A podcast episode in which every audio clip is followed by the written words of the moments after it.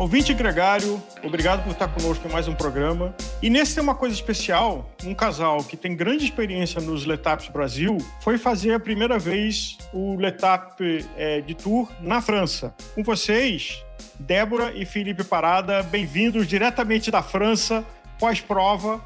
Muita coisa para a gente falar. A primeira, vamos começar assim pelo genérico, só para esquentar as pernas. Como é que compara é, o L'Étape du Tour na França, que vocês acabaram de fazer, o L'Étape Brasil, que é a sequência de maior, maiores provas amadoras de ciclismo na América Latina, de Cunha, de Rio de Janeiro e de Campos?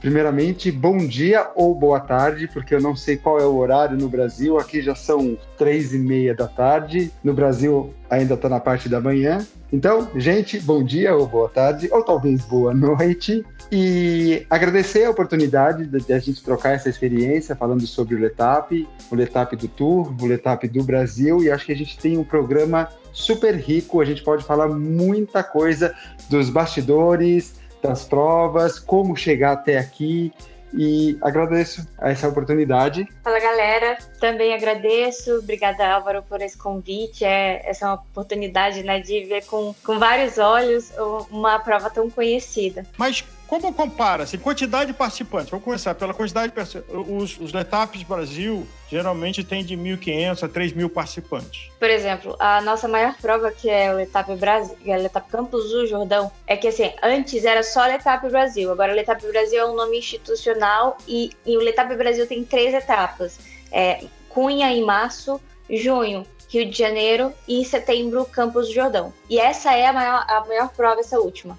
E a gente já contou, no período da pandemia, inclusive, com três mil e quinhentos atletas. Agora, L'Étape du Tour, você tem dezesseis mil atletas de todo lugar do mundo. É assim, é, é como se o mundo estivesse em, em um lugar só. Uma e prova é... grandiosíssima. E a gente tem essa experiência vivendo. Né? A gente vê os números, a gente imagina, olha, tem bastante, bastante gente. Mas a partir do momento que você chega na largada, você fala, é surreal. É surreal. Para cada pelotão do L'Étape du Tour, conta com mil, mil atletas por, por wave, né? E no L'Étape Brasil, a gente tem trezentos atletas ou duzentos atletas, dependendo da prova. Rio de Janeiro são duzentos, Campos e é, Cunha, trezentos. Então, mas dezesseis mil para largar... É, deu a largada, dá para você começar a tomar o café da manhã e vestir a roupa com calma e ainda chegar lá, porque ainda não chegou o seu box, né? Exatamente, Exatamente isso que a gente ia abordar. foi, foi é engraçado, assim, porque acho que é, começou seis horas da manhã, né? Acho que seis ou seis e meia largou o primeiro largou pelotão. O primeiro pelotão. O, pessoal... o nosso era o décimo segundo pelotão. Ele era o décimo primeiro, só que ele pode, assim, em todos os L'Étapes são assim, você não pode largar à frente do, do pelotão que você está estimado, mas você pode largar atrás, isso não desclassifica nenhum atleta. Por exemplo, uhum. Foi o que ele fez, ele regrediu o grid para ir largar comigo. E, e aí, quanto, qual é o intervalo de tempo entre as seis horas da manhã e vocês cruzarem a linha do tapete? Não, então, isso foi muito legal, porque no hotel, a gente está no hotel da organização, e alguns convidados que participaram do L'Étape du Tour. Os primeiros, né, eles saíram acho que entre seis ou seis e meia, não tenho ao certo o horário, mas o nosso pelotão largou acho que oito e meia. Oito e meia. A gente saiu daqui, era dez para as oito, e a gente foi pedalando daqui. Praticamente é. duas horas depois a gente largou. Então a gente tomou café com eles, voltou para o quarto, conseguiu organizar as coisas, e a gente foi com calma é, fazer a prova. E o que eu recomendo? Se realmente o atleta ele vem, vem curtir a experiência não. do L'Étape du Tour. O L'Étape du Tour não é uma prova para amadores, apesar de ser voltada para amadores, mas foi uma prova que depois a gente vai entrar nos detalhes é, daqui a pouco, mas é uma prova que eu recomendo. Largue no pelotão de trás, mesmo que você esteja treinado, mesmo que você seja um atleta de ponta, que não está buscando o resultado, largue no oitavo, no nono, no décimo, que daqui a pouco eu dou as dicas melhores em relação a isso. Agora, Débora, o, é, o L'Étape du Tour é exatamente uma etapa que o Tour de France vai passar. Qual é a etapa? Então, o percurso que vocês fizeram corresponde a que etapa que o profissional, o pelotão profissional vai andar? Acho que é a décima quarta, né? É desse sábado. O pelotão profissional vai passar na nossa etapa nesse sábado. Exatamente. Tá. Vamos aqui, uma cola com os universitários. A prova do sábado. Annemasse para Morzine. Ela tem cento e cinquenta e um, cento e cinquenta e dois quilômetros com quatro mil cento e noventa e quatro de, de altimetria. Moleza, giradinho. Moleza, nossa. quatro mil e duzentos de altimetria, moleza. Olha, em outras condições, talvez assim, é, seria um pouco mais tranquilo, mas foram quarenta e três graus na, na nuca. É um negócio surreal, assim. quarenta e três graus centígrados. Exatamente. O calor estava absurdamente... Temperatura de cozir, é, e... legumes. Não, e, e o que acontece, para quem nunca pedalou no exterior ou não teve oportunidade de vir para cá ainda, é calor e o vento é quente. Não é igual ao Brasil, que quando venta você fala, ai, ah, que, que brisa, bom, fresquinho. que fresquinho. Então tem o calor ambiente e o vento quente para ajudar. Então, cozinhou todo mundo na prova. Porque esse é um verão que está especialmente quente na Europa, né? É, te, de, semana retrasada deu a temperatura mais quente três dias seguidos da Terra. Então, tem, tem esse fator que foi uma novidade que não ajuda, porque quanto tempo de prova que vocês fizeram? Estamos aqui na introdução, mas só dos números gerais. Ó, eu fiz cem quilômetros, eu tive que parar, né? Porque eu passei mal. É... Entrou, entrou no vassourão. E entrei mesmo, era o momento de eu testar.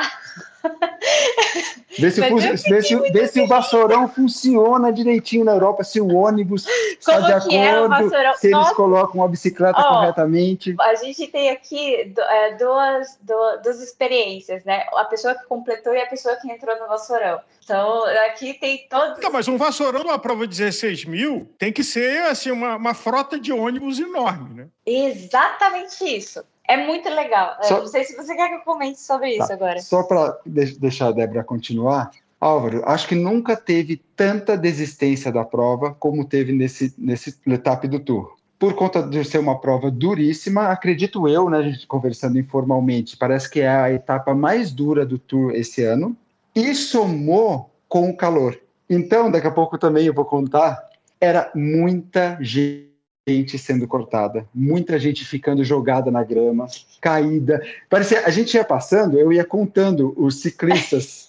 vários vários caídos na grama. Tinha uma pessoa, qualquer sombra. Agora, é, não sei quem está assistindo o programa e participou da, de Cunha de dois mil e dezesseis, o perfil foi um pouco parecido, de calor. Só que estamos na França com um vento quente, sensação térmica de quarenta, quarenta e um, quarenta e dois... Não, bateu quarenta e três ba- lá. Bateu? Bateu. E mais quilometragem e mais altura. Acho que ajuda a paisagem europeia, você está nos Alpes, Morzine é um lugar maravilhoso. É você sofre bonito, né? É só um jeito bonito de sofrer. Você sofre bonito.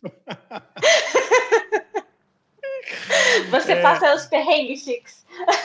A, a última subida é o Joux Plane? Exatamente. Só que assim, tem subidas nesse percurso, no, no, no percurso desse, dessa edição que não contabilizam, assim, por causa de... Não, é, são, categorizada. é, não são categorizadas. Mas acho que foram umas duas ou três que a gente ainda passou. Foram quatro montanhas categorizadas e no, duas, eu acho que antes de chegar na primeira, e tinha uma também intermediária. Exato. Então foram umas sete montanhas no total. Eu estou olhando aqui é, um gráfico, já larga subindo uma categoria três, aí depois já emenda na categoria um, outra categoria um, uma sem categoria, mas que já é uma subida, uma categoria um, que é o Ramaz, que é grande, e depois o, o Joux Plane uh, para descer para o Morzine. Exatamente. Ai, que doído. É assim... Quando a gente fala, é, é uma prova real, é sim para amadores, né? Mas só que não, não é um treino, não é um treino por semana que vai fazer você fazer uma prova dessa. É, é você treinar debaixo de sol, é, com as condições de prova, as, umas, a condição de, de ir sempre no seu limite, sabe? E é chá de selim, não é uma coisa que você, por exemplo, ah, vou para o L'Étape du Tour. Primeiro você precisa conseguir a inscrição, que é muito concorrida, ela acaba em questão de horas. Mas é, você entender que as condições desse tipo de percurso são extremas. Mesmo eu sendo, não conseguindo concluir a prova, eu com certeza subi minha régua, porque a, a única prova que eu fiz que eu senti tanta dificuldade foi as, é, a Serra do Piloto, lá no, lá, na, lá no Rio de Janeiro. É, Granfondo? Foi, o Granfondo de Mangaratiba. Isso, Isso, exatamente. Ali foi sol na moleira também, foi, é, só que ali a gente tinha um vento, a gente tinha um pouco mais de, de, de plano, o que era servido nos pê-hás eram gelados, então ajudava um pouco no resfriamento do corpo. Só que a gente teve essa, a gente sentiu essa diversidade aqui de que eles não tinham nada gelado nos pê-hás. Então... É, é porque como é um número muito elevado de inscritos, e as inscrições acabam realmente em horas, são dezesseis mil inscritos, e acabam em três horas, você não consegue. Então, isso sempre um ano, praticamente antes da prova, isso. Eles não conseguem dar conta de oferecer produtos gelados. É. Uhum. E, pelo contrário, é quente, dá para fazer chá com a água. É, não, as, as águas assim, é, não tinham um isotônico, tinha uma espécie de garapa. No... Não, é um iso, aquele isotônico em pó. Tinha uma... É como se fosse o, aquela, aquele líquido é um rosinha. É um mix. É um, é um mix, mix, alguma coisa assim. Só que era tudo não, quente. Mas eu, então... eu lembro, Débora, eu fiz essa prova de Mangaratiba e eu lembro de ter escolhido uma estratégia pela temperatura de que eu esperava passar muita gente na, na volta por não se hidratar e não se dosar. E, de fato, parecia quase um campo de batalha da quantidade de gente com cãibra, esperando. Então... Numa escala muito menor, eu consigo imaginar o que você está falando, que são as pessoas que não se prepararam adequadamente, que foram valentes do lado negativo e que ficaram pelo caminho, porque é um percurso desafiador de sobe e desce. Mas mesmo quem se preparou, viu? Mesmo quem se preparou, sabe por quê? Estava é, muito quente, Álvaro, claro. Muito quente. E eu tinha é, pessoas que foram cortadas também. Ali eles estavam falando, eu estou preparado, só que eu, eu não... Eu estou passando mal, calor. Ó, a sorte que eu tive, a Débora pediu, me acompanha, me acompanha na prova. Então eu passei para um pelotão anterior, porque isso é permitido, nós não podemos adiantar, mas eu posso voltar. E eu larguei junto com ela e eu fui no pace dela, eu fui no ritmo dela, praticamente até o pé do, do, do, do La Ramaz. E eu fui praticamente em ritmo... Como eu tô é mais não, treinado, eu ritmo, como eu tô, como eu tô mais treinado que ela, eu vou no ritmo da Débora. Então, para mim, foi realmente um ritmo de passeio. E eu fiz alguns treinos cascadura antes da prova. Eu fui para Aparecida e voltei de Mogi das Cruzes, que deu duzentos e oitenta quilômetros debaixo de sol. Eu fiz um outro treino também na Carvalho Pinto, porque é um quente. E pedalei bem no horário da prova, onze, meio-dia, uma, realmente com o sol na cabeça. Então, eu fiz esse tipo de de chá de selim. E eu realmente eu ia, queria fazer um tempo bom, mas a Débora fez um pedido, não recusei. É, até porque estávamos cansados, né? É, e aí, só para situar o nosso ouvinte, Felipe, que volume de treino você fez nos últimos dois meses? É, e, Débora, que volume de treino você fez nos últimos dois meses? Esse ano eu tirei um pouco o pé do pedal. O ano passado eu pedalei todos os dias cem quilômetros. Eu fiz uma meta maluca na minha vida e pedalei trinta e seis mil e oitocentos quilômetros no ano, pedalando cem quilômetros todos os, todos os dias. Então, isso foi o ano passado. Então, tá, é número de ciclista profissional. Aí, esse ano, eu tirei, eu tirei um ano sabático da bike. Eu falei, não, como eu pedalei muito o ano passado, esse ano eu vou tirar um pouco o pé e vou intercalar com natação, intercalar com musculação e uns outros esportes. Só que eu incluí alguns pedais, como, eu fiquei, como nós fomos convidados a participar do, do L'Étape du Tour, eu falei, eu vou colocar alguns treinos cascadura, porque eu sei que não vai ser fácil. E coloquei esses treinos e eu vi que eu já estava apto a né, não seguir planilha. Eu tenho, aquele, tenho essa mania de, não, hoje eu estou bem, eu vou fazer isso. Então a gente monta mais ou menos aqueles é, ciclistas da antiga, né? Uhum. E aí eu estava super pronto para a prova. Não, mas que volume você, de, de, você fez? Que quilometragem ou que horas você estava fazendo por semana, mais ou menos? Por semana, as, ulti- as últimas três semanas, né, os últimos que antecederam o L'Étape du Tour, eu fiz o Aparecida Bate e Volta, uhum. E fiz também, eu fiz duzentos e oitenta num, num dia só, e fiz cento e noventa no outro e cento e oitenta no outro. Foram três finais de semana seguidos antes da prova. Durante a semana, eu fui intercalando treino indoor e eu treino na rua, mas sou, sempre treinos curtos. Tá, mas você estava com o quê? Com umas doze, catorze horas por semana? Nas últimas três ah, semanas? Ah, sim, sim. Somando esses treinos longos, sim. E você, Débora? Olha, eu estava treinando muito pouco. Pouquíssimo. Assim, eu não estava conseguindo seguir a programação que o meu treinador me passou. E era uma pre- programação para preparar, se preparar para essa prova. Então, eu estava pedalando uh, em torno de uma vez na se- de- dentro da semana e no sábado ou domingo. Sábado ou domingo eu fazia longão e na semana eu pegava um treino mais leve. Longão dela de uma hora e meia. Só que o quê? Não. Longão de uma hora e meia. Não, por exemplo. Tipo seis horas por semana? É, dava seis a sete horas por semana. Isso porque somava um dia que eu fazia o longão no final de semana, que eu, por exemplo, iria para ir fazer a volta de Santa Branca, né? Eu, eu cheguei a fazer, acho que isso umas três ou quatro vezes, porque aí teve uma prova nesse meio. E alguns treinos, assim, um ou outro, mas bem pouco, totalmente fora da, do que era programado. Um por causa de questão de trabalho, outra porque eu não estava me sentindo bem, mas é, eu consegui... É, é engraçado, eu consegui fazer aquilo que eu estava treinando, é, na base dos cem, cento e dez quilômetros, e mesmo com o sol daqui. E o fuso horário? Quantos dias antes vocês chegaram na França? Assim... Por conta do nosso trabalho, né, da minha agenda também é um pouco cheia e da Dé também, né, a Dé tem dois trabalhos, e a gente chegou na... A gente embarcou quinta-noite, chegou na sexta-feira em Londres, aguardamos por dezessete horas aproximadamente, embarcamos de Londres para Genebra, na parte da manhã, no sábado de manhã, na véspera da prova.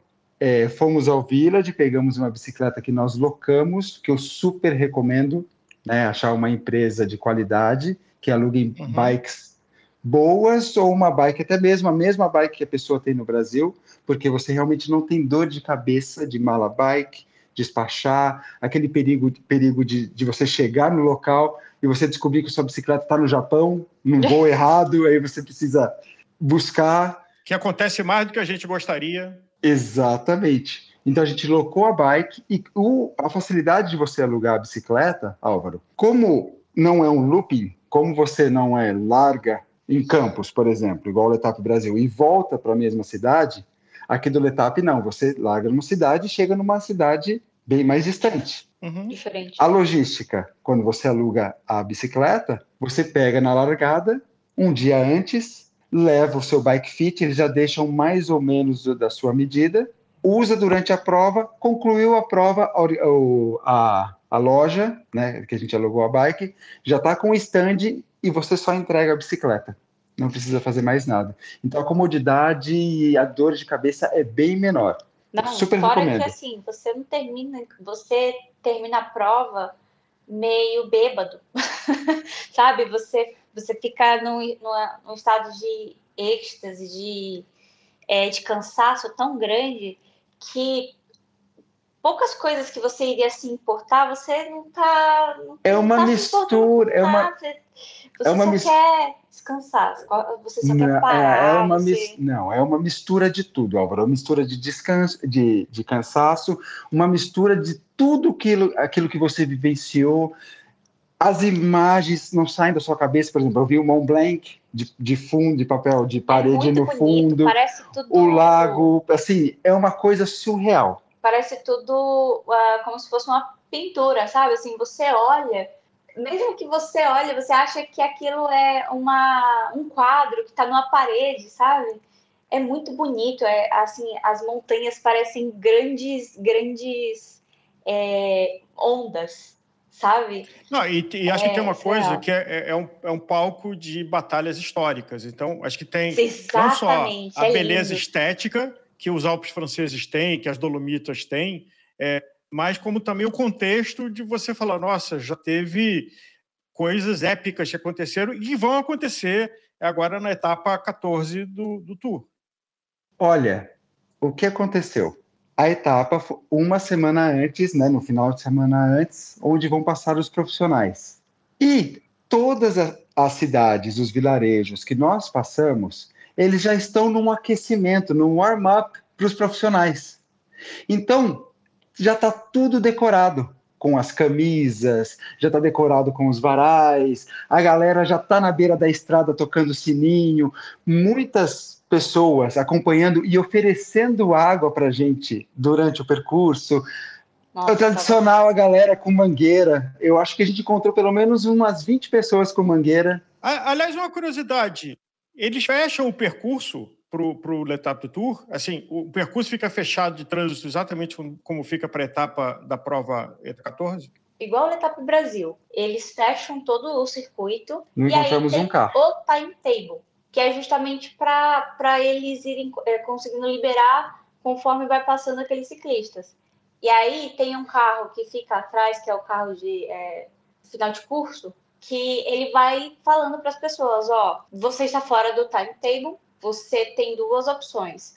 E até determinado ponto, encontrar o grupo que vai ser direcionado a Morzine, que é a cidade da chegada, ou então você continuar, só que com a estrada aberta. Aí é o seu risco de você estar no trânsito aberto sem escolta. É, você que escolhe. É, é, só que assim, aqui a cultura é totalmente voltada para o ciclismo. Todo mundo usa bike aqui, é incrível. É bike, é patinete, é transporte público, então é, até, até para pedestre mesmo é super seguro. Você tá vindo sozinho, só tem você, que tem um carro lá longe, assim, vindo, e se ele chega perto de você, é, você não, nem é, piscou, assim, para poder atravessar, ele já tá parando, já ele vai, você atravessa, então é bike a galera respeita, então é... Então, não, a gente não tem esse medo, sabe, de, de poder, ah, putz, eu vou ficar numa estrada tão grande, é, sozinha. Não, eles respeitam. Agora, vocês têm experiência é, de ter uma relação é, pessoal e profissional com o L'Étape Brasil. Não acho que é nem justa a comparação, porque você coordenar mil, dois mil, três mil atletas é diferente de dezesseis mil. Mas o que, que vocês puderam observar com o olhar crítico que vocês têm da organização? Eu acredito que ambas as estruturas, elas são incríveis. Elas são incríveis mesmo. É, é muito da mentalidade do atleta respeitar as regras. Porque ambas têm, ambas têm esse, esse, essa preocupação de passar informação para o atleta, de oferecer condições para que ele possa fazer a prova na maior segurança, é, né, ali na hidratação, durante o percurso com informação. Tem placa informativa, tem staff falando é, sobre, curvas perigosas. sobre curvas perigosas. Ainda assim, muitos atletas se acidentaram nas curvas, porque existe ali aquele êxtase também do, do próprio cansaço, ele não mede ali a velocidade e fica nas curvas mesmo. E aqui, é, eu acho que aqui, é, eles até não...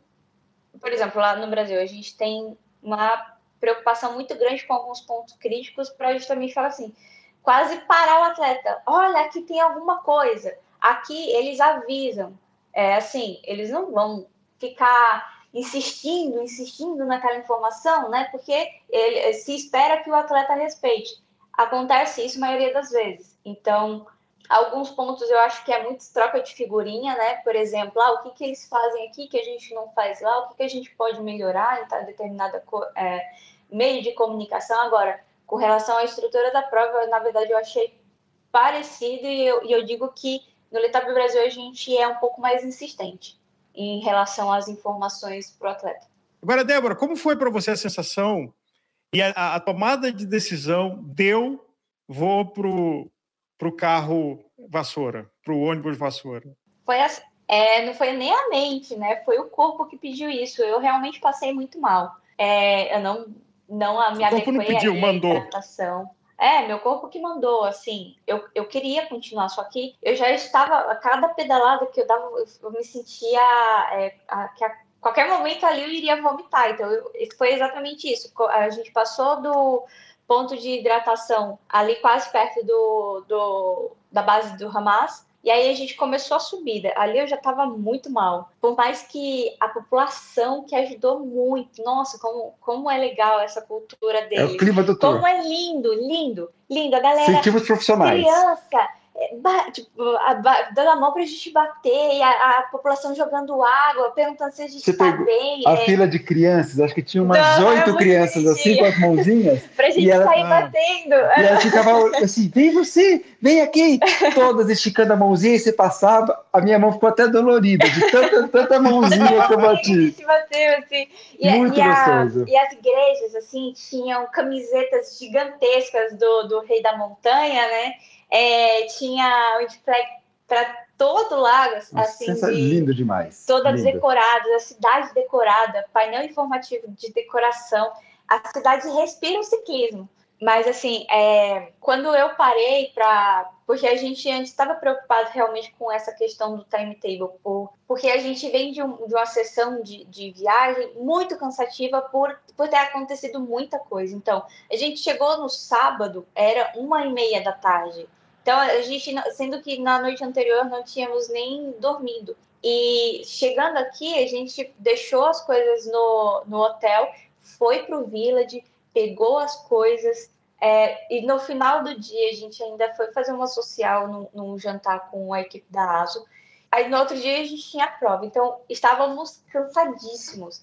Aí, eu, aí a, essa preocupação com o timetable, a gente, é, o Fê topou e no meu ritmo, a gente juntos. E porque este senhor aqui estava sem o celular dele e, e tinha essa falha na comunicação entre eu e ele, por não termos o, o, o Esqueci celular dele. Esqueci em Londres o meu celular.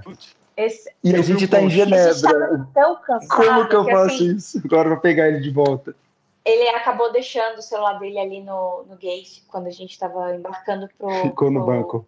para o avião, para vir para a Suíça, e da Suíça para a França. E, e aí, beleza, ele topou fazer a minha prova, só que, né, vai diminuindo o ritmo. Nesse último, o carro, o carro do final de curso já estava na nossa ah, cola. Deixa, deixa eu contar, deixa eu contar essa parte, deixa eu contar. Pera, calma. É, tá, tá bom, tá bom, tá bom. Então, tá. Você não vai contar com todos não, os detalhes. Não, eu não vou contar, porque essa é a sua parte. Não tá, é então a minha. Tá bom. Você tem tanta coisa pra gente falar que assim, você é animado. Você tem trinta segundos. Vixe. Aí é, eu parei, né? A gente já tava subindo o Ramaz. É, eu parei, eu falei, Fê, eu tô passando muito mal, eu vou vomitar. E aí tinha um já vomitando no cantinho.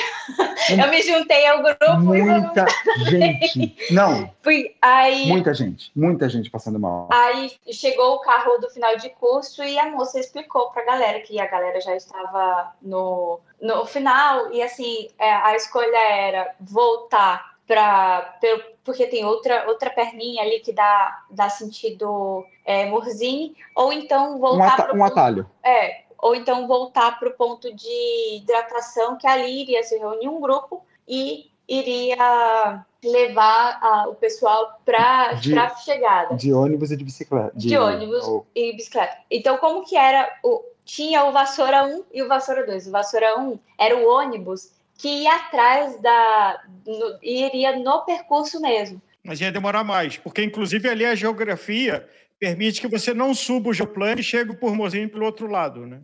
Isso, exato. Exatamente. Exato. Então, é, esse, esse vassoura, ele acompanha o percurso. Ia pegando um corpo ou outro ali, que, iria, que, que aceitava entrar. Muitos atletas teimosos tentaram continuar, mas muitos ficaram por, pela estrada.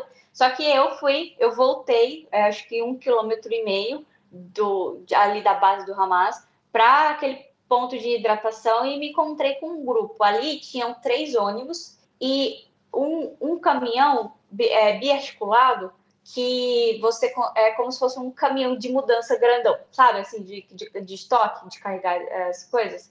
E ele era repartido no meio, repartido, uh, dividido no meio. E eles colocavam as bikes todas, uh, assim, retas, né? Divididas com um papelão. Então, tinha cuidado com a bike do atleta. Só que, assim, onde a gente ficou, não tinha... Um, um, era a rua, né? Era um canteiro, assim. Foi muito engraçado. Eu encontrei um brasileiro lá, a gente começou a conversar. Encontrei outro que falava um pouquinho de português.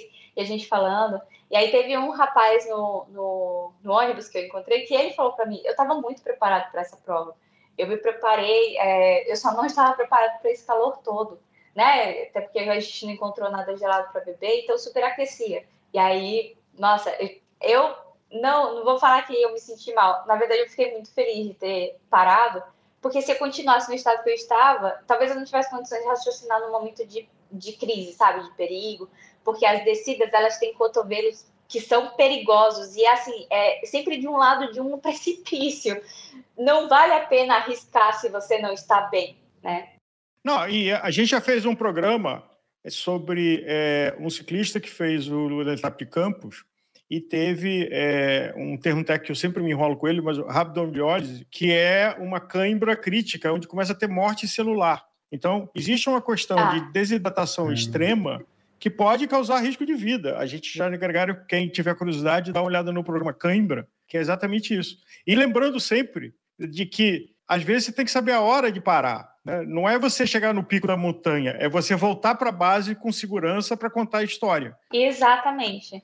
É, agora, no avião, é, Débora, no, no, no ônibus, o clima era de ressaca depois da balada ou as pessoas ainda levantavam, um brincava com o outro, conversavam? Não, é, tinha pessoas de muitas culturas lá, né? Então tinha italiano, tinha japonês, tinha é, franceses mesmo. E as, as pessoas, elas se comunicavam, maioria, né, tentando se comunicar em inglês, mas era, era todo mundo muito quieto, né? É, só um ou outro que interagia quando via que algum assunto era pertinente ali, se era de conhecimento dele, mas todo mundo ficou muito quieto, assim. Eu acho que existe a frustração de não terminar uma prova dessa, porque é o L'Étape do Tour, né? É... Como que... Todo mundo exemplo, quer levar a medalha para casa. Todo mundo quer levar a medalha para casa. Não, e todo mundo medalha. Investiu tempo, dinheiro. Todo mundo... E, assim, não é, não é uma coisa... É igual eu já até tinha comentado antes. Não é uma prova barata, não, não é um investimento barato. É uma prova que... É um, é um evento que você precisa planejar para que você não, não tenha perrengues, sabe? Não, não, não fique preocupado com coisas que... um pouquinho mais de planejamento talvez iria ajudar. Então, para quem, por exemplo, nós fomos convidados, nós conseguimos patrocínio, então a gente não teve esse, esse todo esse planejamento financeiro. Mas para uma pessoa que, olha, talvez eu, eu quero realmente fazer essa prova, uns anos, pelo menos uns dois, três anos aí de preparação de corpo, de, de, de financeiro, também... pesquisar, sabe? Montar toda a logística. Montar a logística. E é, é, olha a logística, a gente está saindo de uma cidade para ir para outra. Tem pessoas que, por exemplo, se, se hospedaram em Morzine é, e é, vieram... Tem um, um ônibus, né, que pegava você em Morzine, trazia para a largada e depois você chegava lá. Mas pessoas que já deixaram o carro lá para quando saísse da largada já estivesse lá. Ou então... É, já comprou o, o bus ticket por causa da, dessa vinda para cá. Só que, assim, eu parei, era em torno de umas duas horas da tarde aqui. Eu cheguei em, em Morzine sete e meia. Então, eu fiquei até seis horas da tarde lá no chão, entendeu? Esperando, porque... Esperando o resgate. Não, o resgate já estava lá, só que eles estavam programados, né? Porque... Não, e, e eu imagino que doido para comer uma refeição de verdade, de tomar um banho, né? Não, não, nada, nada. Assim, o legal de um tipo de prova é que, assim, por exemplo, vamos comparar com o L'Étape Brasil, que tem menos atletas. L'Étape Brasil tem muitas regalias para os atletas, muitas regalias. A gente trata o atleta como um bebê. E aqui, assim, é, é, tem a, a organização que ela ajuda o atleta, né? Ajuda não, ela dá as condições para que o atleta faça a prova, mas você também tem que ser um pouco autossuficiente. Sim. Você não tem um, uma... uma Shimano que vai com várias rodas ali, caso você quebre o seu raio. Quebrou seu raio, bora pro vassourão. É, não, dezesseis mil pessoas, não tem, é feito maratona, prova de Nova York, Berlim. Exato. Uma pergunta, vocês dois foram o primeiro L'Étape França. Eu lembro a primeira vez que eu fiz um Granfondo internacional, que foi lá o, o Pinarello, eu não consegui dormir na véspera da prova. É, de ansiedade de que eu ia estar tá lá, que eu ia pedalar lá. Vocês tiveram esse mesmo problema, não? da, da, da véspera da prova não conseguiram dormir? Vocês estavam tão exaustos que caíram duro? Eu acho que não deu tempo. Tão cansado, tão cansado, que assim, imagina, imagina a gente chegou ali, é, jet lag, a gente passando mal, né, assim, comendo em horário totalmente diferente do que normalmente a gente come, e acordando já com enjoo, e no dia anterior... Isso é você. É, enjoo é meu sobrenome. Você, né? A gente fez, é, fomos pro, pro, pro jantar, era nove, oito horas da noite, dia. Batendo sol na nossa cara. Batendo sol, assim, é. Totalmente dia. E aí, a gente já chegou exausto, assim, ele, ele deitou, eu tava conversando com ele, na hora, ele tava ali roncando. Eu não ronco não, mentira, mentira. Eu falando aqui, ele roncando ali. Aí eu, você foi da expressão, não ronco não. Tomei banho, fui pra cama também, a gente acordou no outro dia, assim, foi tomar um café da manhã, no, seis horas da manhã, nossa largada, é seis não, sete, né, a gente tomou café, depois a gente se trocou e foi lá pra largada. E assim, ah, não sei onde é a largada, é só você seguir um ciclista. Porque é ciclista para tudo que é canto dessa... E todo mundo indo para o mesmo lugar. Todo mundo indo para o mesmo pra lugar. Para onde a gente vai, ó. Segue aquele grupinho segue lá. Aquele... segue aquele cara.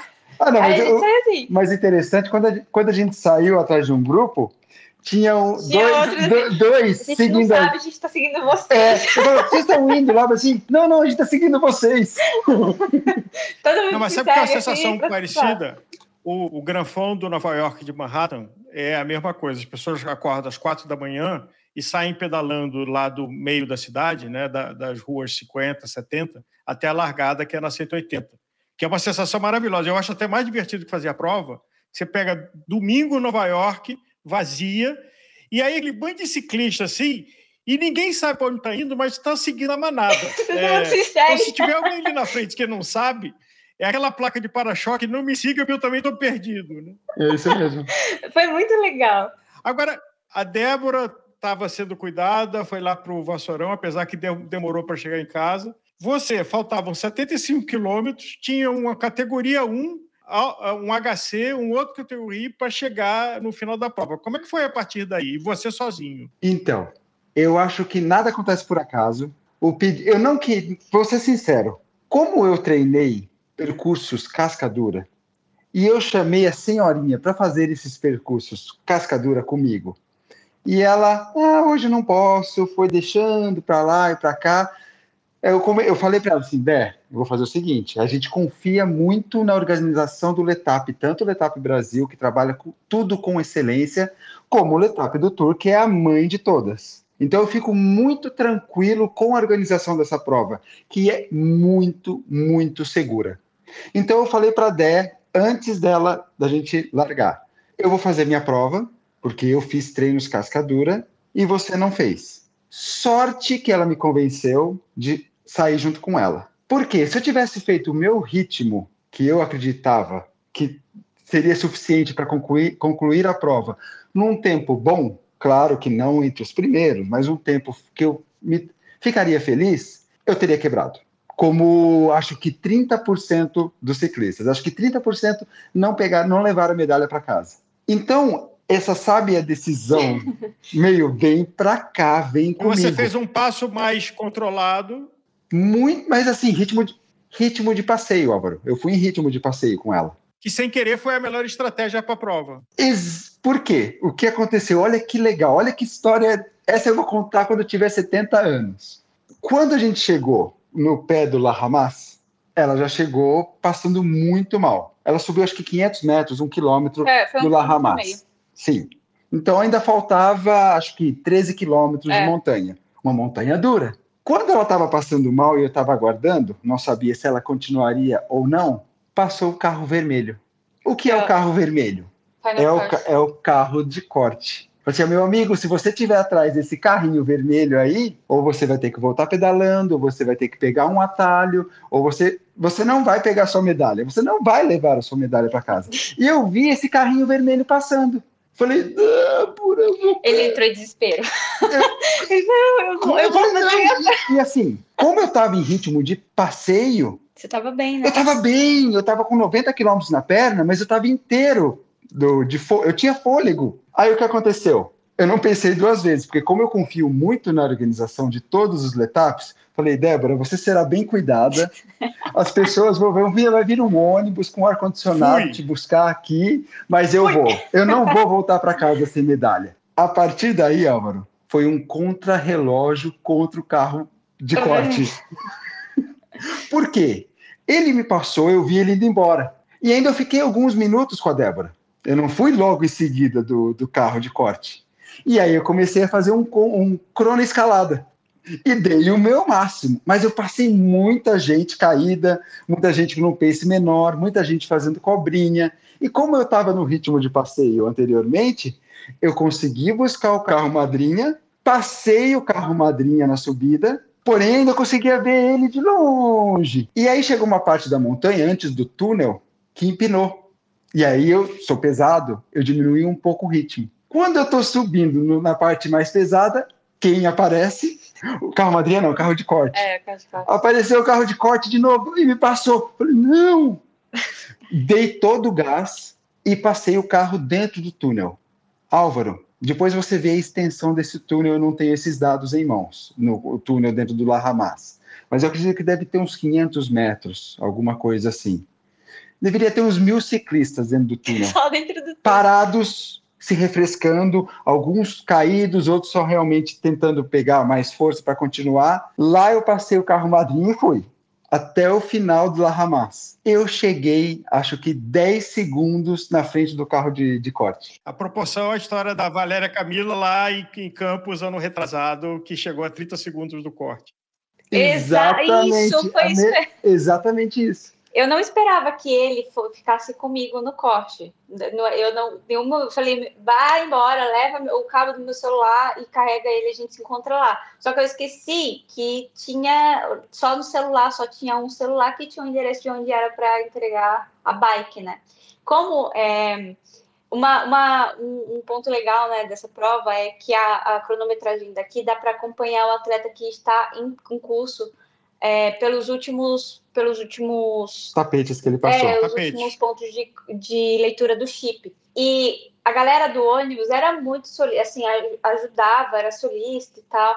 E aí quem me apresentou essa foi, foi um, um gringo, que ele falou assim, que ele, ele tinha pedalado um pouquinho com a gente, o Felipe, ele trocou um pouquinho de ideia, e, e aí ele me deu o celular dele com a localização do Fê. E aí, aquele, ele já tão... passou nesse ponto. Ah, ele já passou esse ponto, assim, dava para acompanhar, né, o tempo estimado dele até o próximo ponto. E deu, deu mais ou menos certinho, assim. Eu cheguei lá no Village depois e eu fui pegar minha, minha, minha bolsa. E aí depois eu fui, procurei ali, a, alguém da organização para me ajudar, entender onde que estava aquela tenda para devolver a bicicleta. E eu tentei ligar para o meu celular, porque eu, eu, como eu te sabia de cor o número, então eu conseguiria ligar para mim. Aí ele não atendia, só que aí depois eu descobri que eu liguei bem na hora que ele estava chegando. Eu peguei o celular, assim, não, mulher acho que tem esse, é, esse sensitivo. Assim, eu peguei o celular do bolso e falei, eu quero filmar minha chegada, isso aqui é um fato que eu quero gravar para minha vida, que nunca participei de uma prova tão dura. Eu participei do Maiorca trezentos e doze, que foi, acho que, a última edição que deu a volta na ilha. Depois, a partir de dois mil e dezesseis, eles mudaram com a Pirenaica. E aí, eu, quando eu peguei o celular para gravar minha chegada, ligação! eu ligando. Aí você tenta tirar a ligação para gravar, não funciona. Eu falei, mas na hora... Mas assim, exatamente, eu tirei do bolso, vou comemorar... É, ela me ligou, ligando o telefone, acho que Daniele, porque ela pegou um telefone porque... emprestado. É... Eu tava com o telefone dela. Mas, Felipe, voltando para tua prova, você foi escapando do carro madrinha o tempo todo, do carro vassoura, do vermelho, e você completou o La Ramaz. Aí você desce pro vale e ainda falta o Joux Plane para subir. Aí eu cheguei moído, né? O Joux Plane, eu cheguei destruído, porque como teve esse crono escalada com o carro madrinha, de catorze, treze quilômetros aproximadamente. E é a montanha dura. E depois logo eu já tinha o Joux Plane, eu cheguei destruído, aí eu fui realmente mais curtindo, parei para tirar... Porque daí, quando eu desci para o vale, o carro madrinha já não, já não me acompanhou mais. Aí já, já dei, coloquei o meu pace, teve acho que uma reta de dez quilômetros é, abaixo do vale. Coloquei, como eu também estava com bem, né, pelo menos na parte da reta, coloquei um pace, juntou uns dez na minha roda, vieram junto até o pé da montanha. Mas aí quando chegou no Joux Plane, aí eu... tirei o pé, o carro madrinha já estava bem para trás e fui curtindo o visual, tirando foto. Agora, você chegou, você completou em quanto tempo líquido, Felipe? Ai, eu, como eu tô, como eu deixei o meu celular em Londres, eu consegui baixar hoje cedo no Strava, né? Então eu peguei o computador emprestado da Dé e baixei. Eu acredito que eu fiz em tempo, tempo líquido, eu acho que foram oito horas e meia. Tá aí, com bruto? O tempo bruto, para, com, com as paradas, foram doze horas, eu acredito. Eu cheguei eu lá às sete e meia da noite, alguma coisa assim. É, foi mais ou menos isso, de acho que quase dez, viu? De, de pedalada? É, é, porque é verdade. dez e dez horas, porque assim, o que eu lembro de ter visto no, na, no acompanhamento ali da, da prova dele, é o seu tempo mais ou menos, de dez horas, acho que dez horas e meia. Será? Porque ó, sete horas e meia foi o que deu o meu. É, ah, também, porque como eu fiz a, até os noventa e um quilômetros, eu fiz com a Dé. Até os noventa e oito, amor. É, até os noventa e oito. Então, o tempo que eu fiz, que o mais baixo, foi quando eu tava sem a Débora. Porque eu fiz em sete horas e meia, noventa e oito quilômetros. Agora, a pergunta é o seguinte: já estão inscritos pro L'Étape de França do ano que vem? Ai, que dureza.